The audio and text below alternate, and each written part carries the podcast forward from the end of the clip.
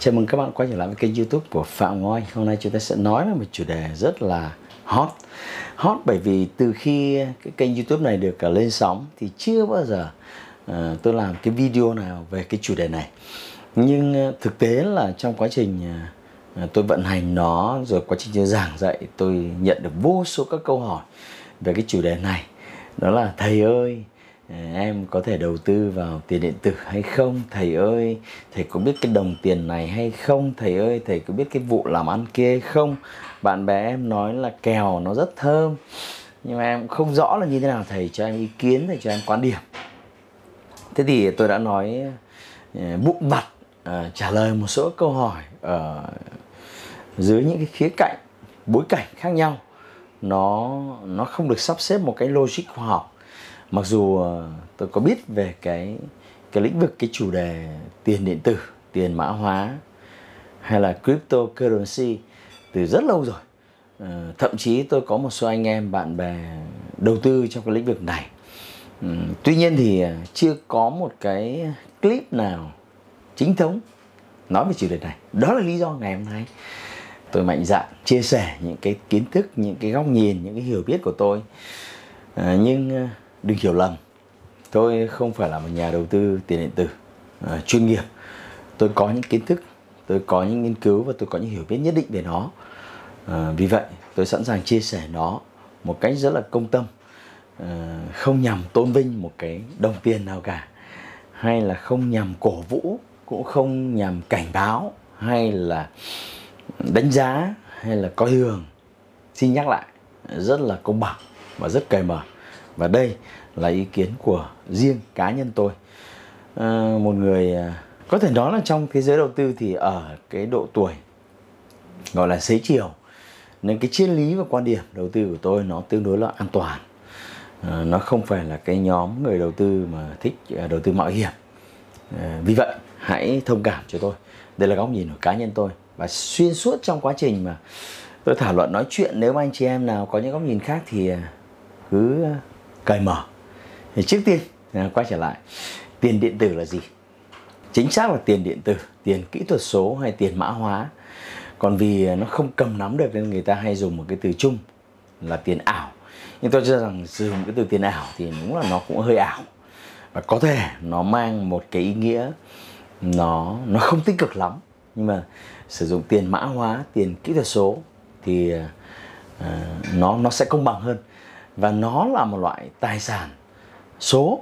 Nó không giống như tiền giấy cầm nắm ở trên tay, mà nó là được mã hóa. Và nó gọi là một tài sản số. Và tôi cho rằng nó là một cái xu hướng à, của tương lai, khi nó hàm chứa những cái đặc điểm nó rất khác biệt. Người ta nói là khi có cầu thì ắt có cung.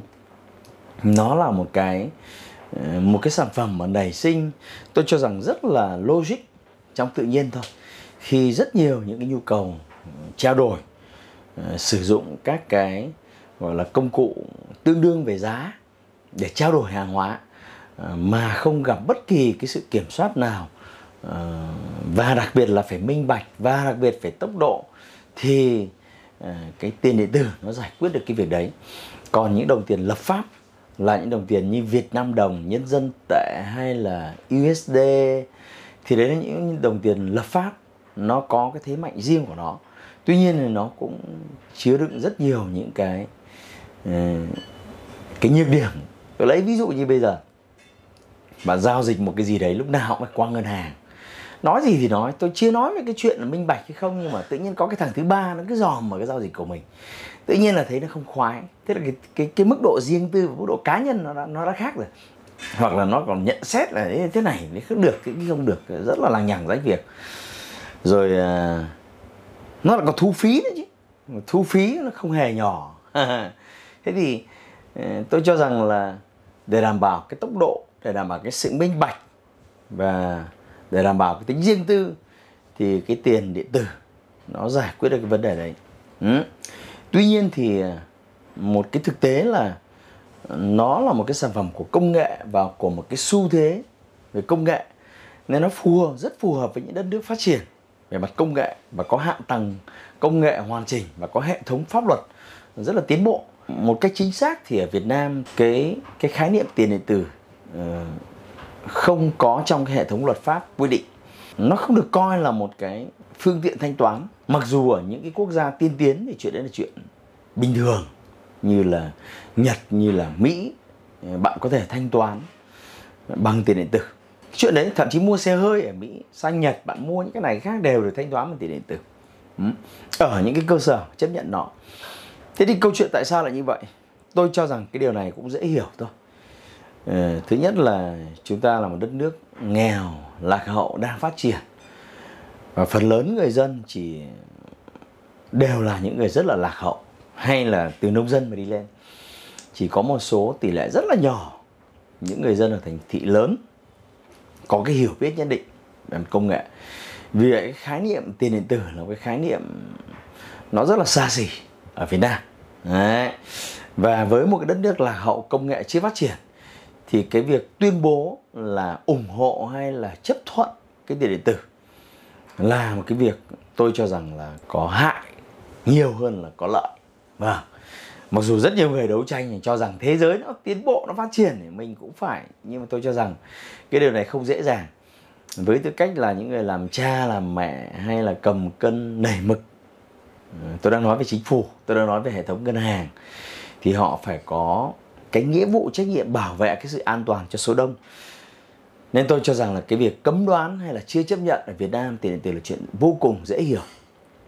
Chưa kể cái tiền điện tử nó nó còn bị những cái hình thức núp danh để lừa đảo. Câu chuyện nó rất đau đầu. Nào, bây giờ thì một số những nghiên cứu có tính chính thống một chút. Cái này thì thông tin ở trên internet rất nhiều. Tôi đóng vai trò là nhà nghiên cứu thôi. Đấy. Thế thì hiện tại trên thị trường thì nó có hàng ngàn những cái loại đồng tiền điện tử khác nhau. Và thậm chí nếu bạn hiểu biết một chút về kỹ thuật thì sau một đêm bạn có thể tự tạo ra một đồng tiền điện tử của riêng bạn với cái tên bạn đặt. Ừ. Như là Whitecoin hay là Ucoin hay là một cái gì đấy coin rất là dễ dàng. Tuy nhiên thì để một đồng tiền điện tử chứng minh được cái sức sống thì nó liên quan đến cái công nghệ, nó liên quan đến tính bảo mật. Cái công nghệ và tính bảo mật thì nó sẽ quyết định cái việc là đồng tiền này có được sử dụng một cách thông dụng hay không. Và một cái nền tảng để đảm bảo tất cả những đồng tiền, các cái giao dịch nó rất là minh bạch và nó không thể bị làm giả hay là bị hack, thì toàn bộ những cái đồng tiền điện tử thì đều có một cái lõi công nghệ là công nghệ mã hóa, là công nghệ blockchain. Đây là một cái công nghệ, một cái xu hướng rất là tiên tiến. À, nó giúp cái sự minh bạch, tránh những cái việc mafia. Nói về nó thì rất là nhiều, à, rất là nhiều thời gian. Nên là có thể thấy như là có vài đồng như là Bitcoin, như là Ethereum hay là à, e o ét hay lờ tê xê. Thế các bạn có rất nhiều. Thế thì cái sự khác và giống nhau giữa tiền điện tử và tiền thông thường là gì? Hay tiền thông thường là gọi là tiền pháp định, thì được quản lý bởi chính phủ. Còn tiền điện tử thì chả được quản lý bởi ai. Nó là một cái mạng máy tính ngang hàng. Ai cũng có thể à, tham gia vào quá trình quản lý này. Cái giá trị của tiền điện tử thì nó phụ thuộc vào cái quy luật cung cầu. Càng những cái đồng tiền mà nó uy tín, à, cái kỹ thuật bảo mật tốt, hay là được nhiều người lựa chọn, thì à, nó đều có cái giá trị rất là cao. Đặc biệt bây giờ cái đồng có giá trị cao nhất bây giờ là đồng Bitcoin. Còn tiền pháp định thì chủ yếu là chính phủ kiểm soát, chính phủ quyết định in thêm bao nhiêu. à, à, Tiền điện tử thì nó chỉ tồn tại trên môi trường internet, và nó không có tiền xu, nó không có tiền giấy. Và nó có thể mua bán được hay không? Chắc chắn rồi. Đặc biệt là những nơi mà nó chấp thuận nó. Như tôi nói, Việt Nam thì về mặt chính thống là chính phủ chưa chấp thuận. Tôi cho rằng tương lai thì nó cũng sẽ có thôi. Đấy. Đấy, chắc chắn là như vậy. Nếu tôi làm một cái khảo sát về cái việc là tỷ lệ các cái quốc gia coi tiền điện tử là hợp pháp hay là tranh cãi hay là bị cấm, thì tôi thấy rằng là rất ngạc nhiên là một cái tỷ lệ là đến phải đến bốn mươi đến năm mươi phần trăm cái quốc gia mà vùng lãnh thổ trên thế giới coi tiền điện tử là hợp pháp. từ các bạn, chỉ có chúng ta thì bị cấm thôi. Đấy. Thế thì đây rõ ràng là một cái xu thế. Thế thì nó phải có những ưu nhược điểm. Ừ. Thế thì tôi xin liệt kê cái ưu điểm này. Đầu tiên là cái tính công bằng. Và hai người có thể trao đổi ngang bằng, không cần phải của bên thứ ba nào cả. Và nó vô cùng thuận tiện. Bạn chỉ cần internet, một cái smartphone, máy tính là bạn có thể chuyển tiền ở bất kỳ đâu và bất kỳ khi nào. Và đặc biệt là phí chuyển tiền thì vô cùng rẻ, và tốc độ thì internet mà siêu nhanh. Và đặc biệt là nó có cái sự bảo mật rất cao và cực kỳ an toàn. Nhược điểm là hiện tại nó chưa được chấp nhận uh, rộng rãi. Đấy. Và với với bộ phận những người mà có ít kiến thức về công nghệ thì việc sử dụng tiền ảo là nó nó là một cái hạn chế. Còn những ai hiểu biết công nghệ thì sử dụng tiền ảo ok.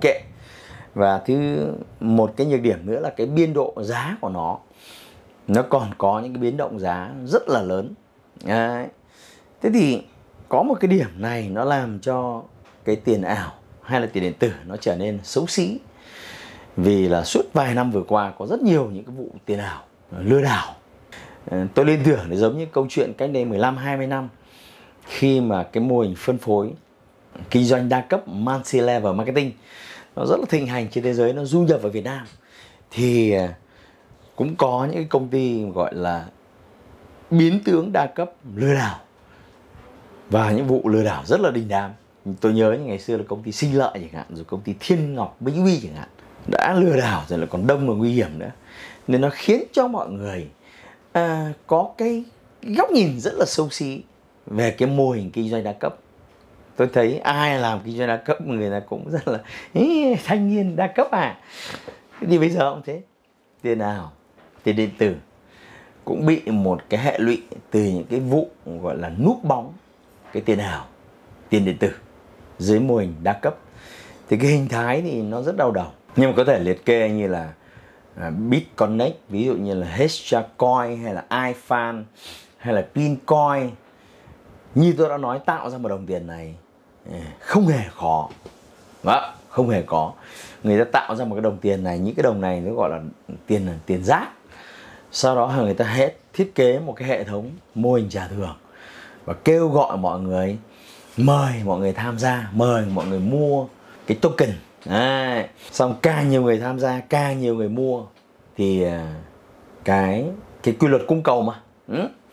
người ta sẽ đẩy giá lên, và đến một cái ngưỡng nào đấy thì tóm lại là cái quy trình lừa đảo nó rất phức tạp và nó rất tinh vi. Nhưng tự chung là đây là những đồng tiền rác không được xác thực trên cái cộng đồng tiền điện tử quốc tế, và lợi dụng cái hình thái kêu gọi người tham gia dưới mô hình đa cấp trả thưởng và tiền của thằng trước vào nuôi cho thằng sau. Và đến khi nào cái hệ thống nó đủ lớn, cái lượng người mới tham gia đủ lớn thì sẽ có một đêm thôi mà sẽ thấy hệ thống biến mất. Và những cái thằng tạo ra nó thì cao chạy xa bay, và rất nhiều người mất tiền không biết kêu ai. Và rồi lên báo, rồi công an bắt, rồi là gắn với cái tiền điện tử này, tiền điện tử nọ. Nên là vô hình chung nó làm cho cái cái bức tranh về tiền điện tử nó nó xấu xí. Trong khi vốn khởi sự nó sinh ra, tôi thấy là nó có những cái rất là phù hợp với quy luật của thị trường và quy luật của sự tiến bộ. Có cầu thì ăn có cung. Vì vậy tôi đề nghị các bạn phải hết sức cảnh giác dưới các cái mô hình mà dự án núp bóng tiền điện tử lừa đảo.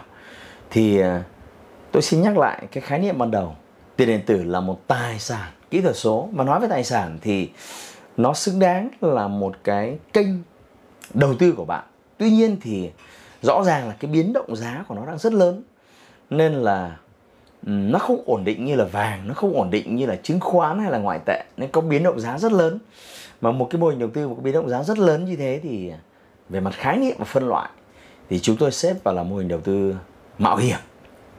Tức là bạn có thể kiếm rất nhiều tiền, hoặc là bạn cũng có thể mất rất nhiều tiền.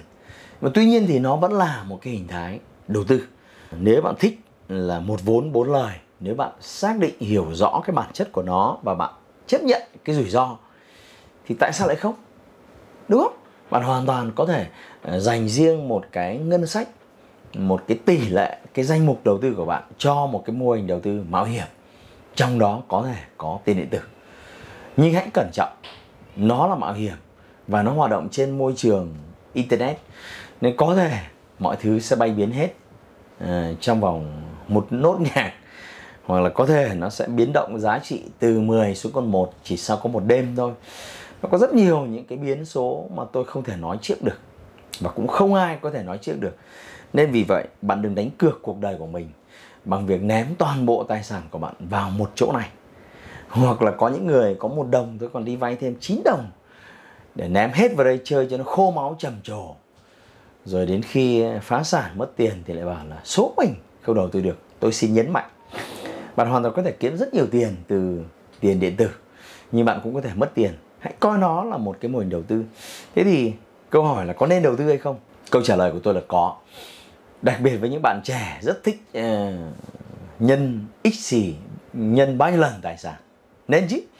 Nhưng chỉ nên để nó là một cái phần của danh mục đầu tư thôi. Đừng chơi khô máu, đừng chơi tất tay. Thế thì nó có rất nhiều những cái hình thái. Cái này là tôi nghiên cứu từ bạn bè tôi. Tôi nghiên cứu về cách thức đầu tư của họ, và tôi tổng hợp lại những cái người chiến thắng và cả những người thất bại. Thế tôi thấy là nó nổi cộm lên có mấy cái hướng chính về đầu tư tiền điện tử. Thứ nhất là đầu tư dài hạn. Nếu bạn chọn được một cái đồng tiền nó minh bạch, thị trường nó rộng, kỹ thuật nó ổn và đã được cái hiệp hội nó, tôi không nhớ cái sàn đấy chính xác là, thôi tôi nghĩ là không nên đề cập đến cái việc này. À, tóm lại nó là một trong số những cái đồng tiền mang tính chính thống, thay vì gọi chúng tôi gọi là coi rác, thì bạn hoàn toàn có thể nghiên cứu trên việc đầu tư dài hạn, mua và tích trữ nó, bởi vì chắc chắn tương lai cái cầu của cái đồng tiền này nó ngày càng lớn, trong khi cung thì nó chỉ có vậy thôi, thì giá thì nó sẽ có những biến động chắc chắn là tích cực. Nhưng khi bạn đã quyết định đầu tư dài hạn, mua và tích trữ, thì bạn phải chọn cái thời điểm cái giá trung bình cộng nó tốt để mua và tích trữ, thay vì ham lam đúng cái đỉnh nó bạn mua thì cũng vỡ mồm chấm com. Nếu bạn đã quyết định là nhà đầu tư dài hạn à, vào một cái nội hàm giá trị của một cái đồng coin nào đấy, ví dụ như Bitcoin, ừ, thì đừng lo lắng các biến động ngắn hạn. À, khi ấy kê cao gối mà ngủ, đã đầu tư với nó ba năm, năm năm, bảy năm kia mà.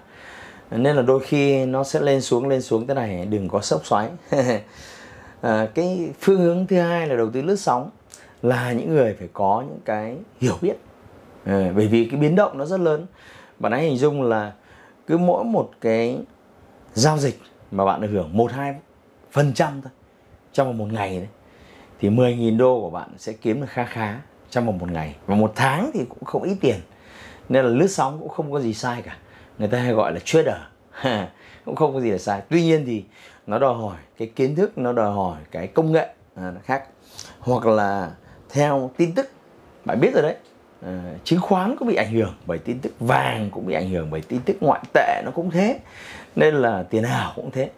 à, Đôi khi chỉ cần Elon Musk à, tuyên bố rằng là ông ấy chấp nhận cái việc là Bitcoin có thể mua được xe uh, ô tô điện của Tesla, thì ngay lập tức là có cái biến động rất là tích cực à, của tiền điện tử. Hoặc là chỉ cần một cái tin tức là chính phủ này, chính phủ nọ siết cái đồng tiền này, siết cái đồng tiền kia, không cho cái này, cấm cái nọ, hệ thống luật pháp rất là gắt gao, thì có thể có những cái sự uh, biến động giá. Thì đấy là giao dịch theo um, tin tức. uh, Thì đấy là những cái hình thái cơ bản trong cái việc uh, đầu tư tiền điện tử. Thì lời kết, tôi cho rằng là nó là một mô hình đầu tư theo cái xu thế, theo cái sự tiến bộ của cung cầu và của công nghệ. Tương lai chúng ta sẽ giảm thiểu đi tiền giấy và chúng ta sẽ tập trung vào các cái loại tiền kỹ thuật số. Thực ra bây giờ bạn giao dịch toàn Internet Banking, về cơ bản thì đấy là tiền kỹ thuật số rồi. Chỉ có điều thì đấy là cái tiền pháp luật, hợp pháp và quy định. Còn tương lai thì tiền điện tử nó cũng tương tự như vậy. Nên là bạn không thể cưỡng lại được xu thế, tôi khẳng định. Nên cái chuyện bạn dành một phần tiền đầu tư vào tài sản kỹ thuật số như là tiền mã hóa, tiền điện tử, thì tôi cho rằng là chuyện hoàn toàn hợp lý theo xu thế. Còn đầu tư như thế nào, kiến thức về nó ra sao, rủi ro như thế nào, làm thế nào để kiểm soát, thì bạn phải chịu trách nhiệm về việc đó bằng việc bồi thêm cái kiến thức, tìm đến các chuyên gia học hỏi, và hãy cẩn trọng với những cái mô hình mà những cái coi rác của những người Việt tạo ra. Tôi nhấn mạnh những người Việt tạo ra là chính. Những cái dấu hiệu để nhận biết thì nó nó rất là dễ dàng. Bạn chỉ cần dẹp bớt cái lòng tham của mình đi một tí, nghiên cứu thêm một tí, bạn sẽ có những cái chiến lược và có những cái nhận định rất là đúng đắn trong cái trò chơi này. Hy vọng rằng là cái video ngắn này sẽ giúp bạn có một cái nhìn nó cởi mở hơn, tổng quát hơn về tiền điện tử. Và biết điều đấy, nó sẽ giúp bạn kiểm soát và giảm thiểu những cái rủi ro của mình trong một cái thế giới đầu tư mà tôi thấy nhà nhà, người người, ai ai cũng nghiên cứu.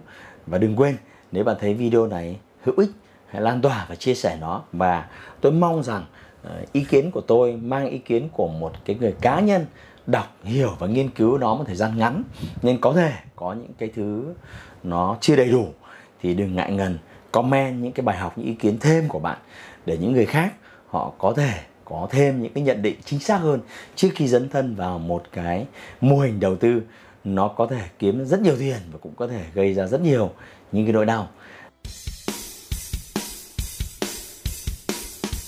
Hãy like và chia sẻ podcast này để nó có thể tiếp cận và giúp ích cho nhiều người hơn nữa. Đồng thời nhấn vào nút theo dõi kênh podcast của tôi để nghe thêm nhiều nội dung hấp dẫn khác. Cảm ơn bạn đã dành thời gian lắng nghe. Chúc bạn thành công và hẹn gặp lại bạn trong những chủ đề tiếp theo.